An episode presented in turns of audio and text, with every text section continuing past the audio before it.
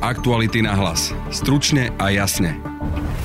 Septembrová návšteva pápeža Františka na Slovensku sa bude konať počas tretej vlny pandémie. Nie je ohrozená narastajúcim počtom infikovaných? Pýtali sme sa viacerých zdrojov, napríklad hovorcu cirkvy Martina Kramaru. Veríme, že epidemická situácia vydrží natoľko, aby sa mohla uskutočniť presne tak, ako je naplánovaná. Šéfa najsilnejšieho vládneho hnutia Igora Matoviča. Stojí to naozaj iba na zdraví svätého Otca, že to by mohla byť možno jediná taká príčina, prečo by sem neprišiel. A Barbo Barbory Marekovej z Národného centra zdravotníckých informácií, ktorá sa podieľa na príprave návštevy. Ak sa zhorší situácia, samozrejme, netýka sa to len akcie pápež, ale všeobecne na všetkých pracovných skupinách sa uvažuje s pritvrdením opatrení. V súvislosti s návštevou pápeža Františka sa pripravujú aj dva protesty. Viac povie ich spoluorganizátor Metod Rybár. Dôležité podotknúť, že nie sú to protesty proti návšteve pápeža, ale proti pápežovi. Počúvate podcast Aktuality na hlas. Moje meno je Peter Hanák. S nami je online investovanie hračka. Investuj minimálne 20 a my ťa za to odmeníme ďalšou navyše. Tento podcast ti prináša 365 Invest. Viac na 365invest.sk lomka 20 navyše. Minulé výnosy nie sú zárukou budúcich. Aktuality na hlas. Stručne a jasne. Tretia vlna pandémie je už od minulého týždňa oficiálne tu, aj podľa expertov a rezortu zdravotníctva, kým v minulosti sa od začiatku pandémie preventívne ako prvé obmedzovali hromadné podujatia, teraz sa pripravuje návšteva pápeža Františka na Slovensku, ktorej sa len na jednom podujatí v Šaštíne bude môcť zúčastniť až 350 tisíc ľudí, je možné, že by v prípade rastu pandémie cestu zrušil sám Vatikán? Opýtal som sa na to hovorcu konferencie biskupov Slovenska Martina Kramaru. Návšteva je oficiálne potvrdená, takže ju môžeme pokladať za istú a veríme, že epidemická situácia vydrží natoľko, aby sa mohla uskutočniť presne tak, ako je naplánovaná. Priamo na podujatia, ktorých sa zúčastní hlava rímskokatolíckej cirkvi, budú mať prístup len plne zaočkovaní ľudia. Problém však môže nastať pri deťoch do 12 rokov, ktoré sa neočkujú a tiež ak sa nezaočkovaní ľudia budú vo veľkom zhromažďovať mimo oficiálnych areálov návštevy, teda napríklad pri ceste, po ktorej pôjde pápež František. Martina Kramaru som sa preto pýtal, či pápež pôjde do Šaštína v papamobile, v ktorom by ho ľudia mohli vidieť, alebo nie. Predpokladá sa, že svätý Otec pocestuje do Šaštína osobným automobilom.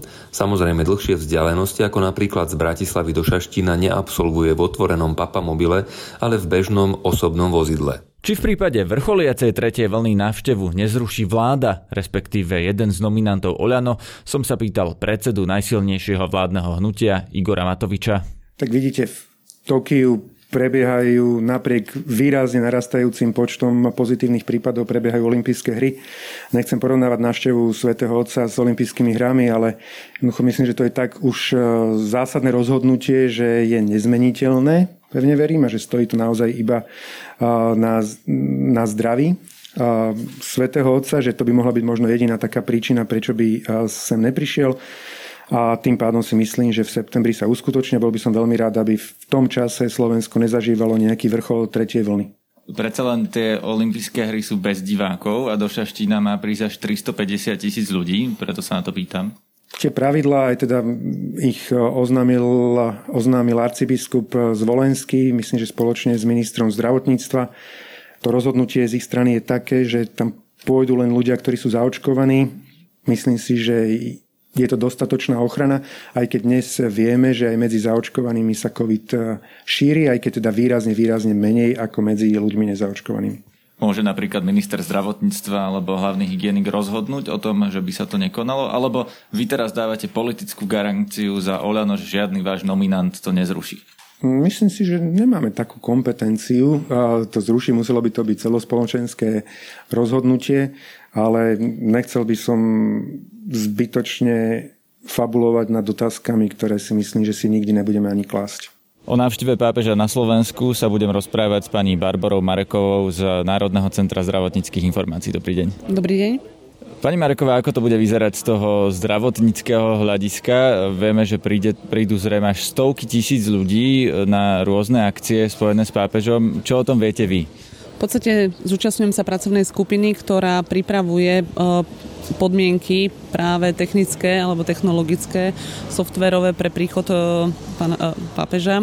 V tejto skupine sú zastupcovia úradu vlády, zastupcovia ministerstva investícií a informatizácie a regionálneho rozvoja, sú tam zastupcovia konferencie biskupov Slovenska, sme tam NCZD ako zástupca mm, zdravotníctva, ministerstvo zdravotníctva a UVZ samozrejme je pracovná skupina, ktorá vyhodnocuje a, a navrhuje riešenia, ako ako celú túto návštevu, všetky akcie, ktoré, ktoré sú plánované ako hromadné akcie, ako čo najlepšie uchopiť, aby, aby sa akcia mohla zrealizovať, aby boli dodržané uh, protipandemické opatrenia v čo najlepšej miere. Vám do toho skočím, ja viem, že vašou úlohou ako NCZI je overiť, či tí ľudia, ktorí tam idú, sú naozaj zaočkovaní, keďže to je podmienka.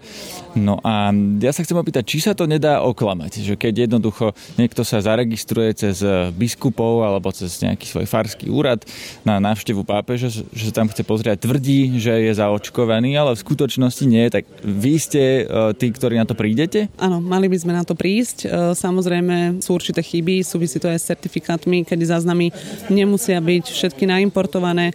Môže sa stať, že človek bude tvrdiť, že zaočkovaný je, my o tom záznam ešte ma nebudeme, ale na tieto prípady my už sme zvyknutí a vieme s nimi pracovať a vieme tú informáciu obratom vlastne získať. To znamená, že vieme všetky, môžeme povedať, že áno, vieme potvrdiť u všetkých, že sú alebo nie sú zaočkovaní. Oklamať sa to nedá nemalo by sa.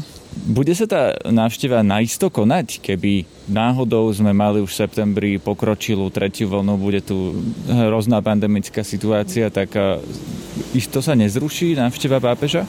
Túto informáciu samozrejme asi nikto z nás nevie, ale určite to rozhodnutie, ak by takéto niečo nastalo, vydá hlavný hygienik.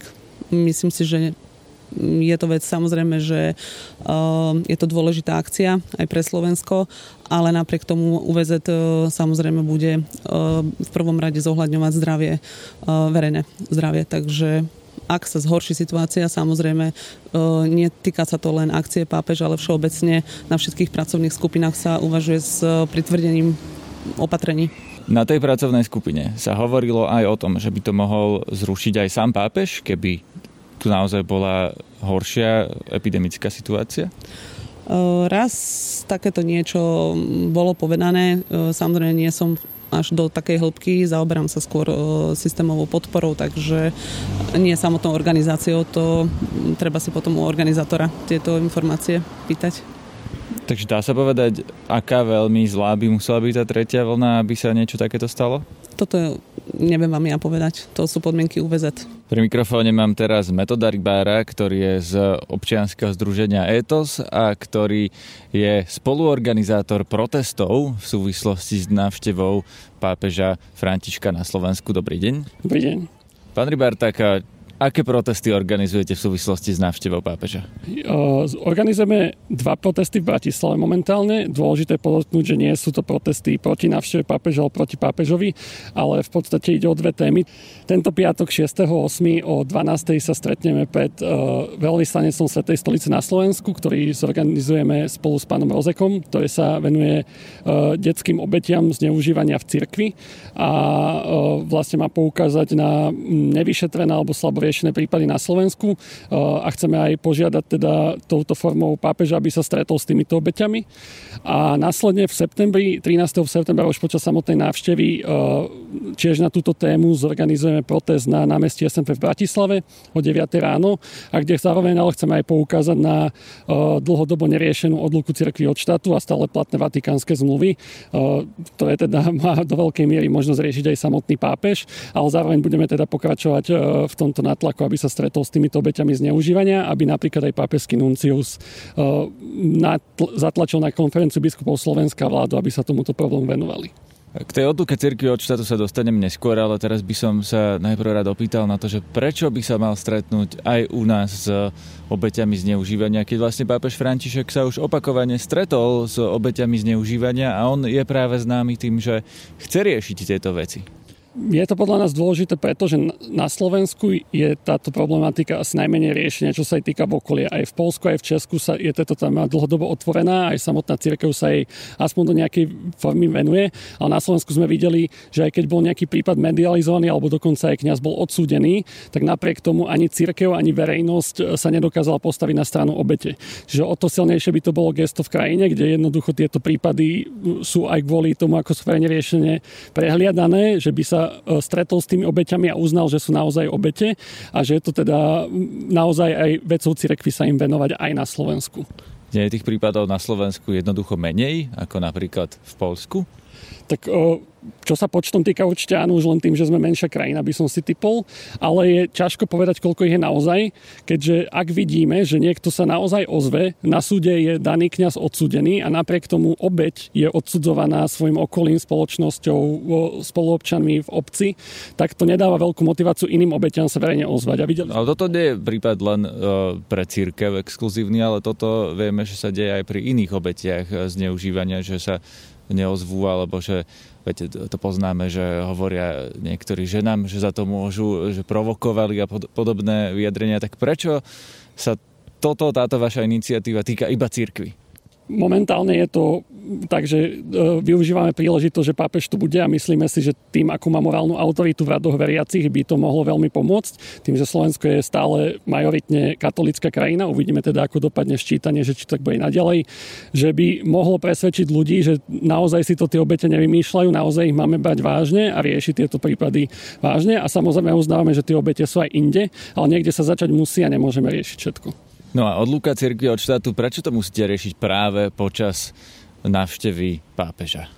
Túto tému riešime už dlhodobo a opäť chceme využiť to, že na Slovensko príde. Každopádne je to zmluva medzi Svetou stolicou, respektíve Vatikánom a Slovenskou republikou, čiže on ako hlavný reprezentant tej druhej zmluvnej strany môže tento proces nejako inicializovať. Dlhodobo sa politickí reprezentanti na Slovensku vyhovárajú, že tá zmluva je nevypovedateľná. A čo si nemyslíme, že je pravda, aj nejakí právnici, s ktorými sme konzultovali, si nemyslel, že to je pravda. Ale ak by to tak aj bolo, tak napríklad pápež by mohol ako zástupca tej druhej strany minimálne inicializovať diskusiu o tých zmluvách a prípadne ich ďalšej forme. Rozumiem, ale nebolo by to proti jeho záujmom alebo proti záujmu Vatikánu vypovedať zmluvu, ktorú vlastne Vatikán uzavrel preto, aby niečo dosiahol? To už si musí zodpovedať on. Každopádne nemyslíme si, že minimálne z jeho verejného pôsobenia by mal papež František záujem nejako násilným spôsobom zasahovať do sekulárnej počtaty štátu a tak ďalej. A na Slovensku, ako jedna z mála európskych krajín, to tak je jednoducho tými zmluvami, že sú veľmi nevýhodné a veľmi jednostranne postavené pre Vatikán. Čiže aj keď by možno nechceli ich zrušiť, minimálne podľa mňa, keby si ich poriadne preštuduje, by sa zamyslel nad tým, že či sú naozaj spravodlivo nastavené nastavené aj voči, dajme tomu, neveriacím alebo iným ľuďom, ktorých sa papež tiež častokrát zastával v svojich prejavoch. Čo by musel urobiť, aby ste boli spokojní? Za nás je teda teraz primárne to, aby sa stretol s tými obeťami, aby dal toto gesto, že je to veľmi dôležité. A určite by sme boli radi, keby e, poukáže na to, že tie vatikánske zmluvy stoja za to, aby sa tomu politici venovali. Nemyslíme si, že by mal zasahovať samozrejme do nejakých politickej činnosti, ale bol by to veľký signál pre politikov na Slovensku, že naozaj sa tej témy nemusia báť a môžu začať komunikovať napríklad vatikánska slovenská diplomácia na riešení týchto zmluv.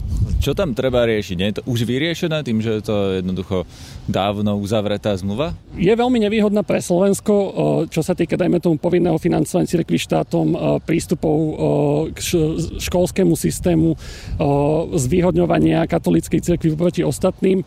Čiže mm, je to asi nadlhšie a na našej webovej stránke Sekularisti.sk sme sa viackrát tejto téme venovali, že naozaj táto téma nie je uzavretá a tá zmluva veľmi zvýhodňuje jednu cirkev nad ostatnými, čo je naozaj v rozpore s ústavou Slovenskej republiky. No ale vy chcete vlastne od reprezentanta tej cirkvi, ktorú to podľa vás zvýhodňuje, aby oslabil svoju vlastnú pozíciu tým?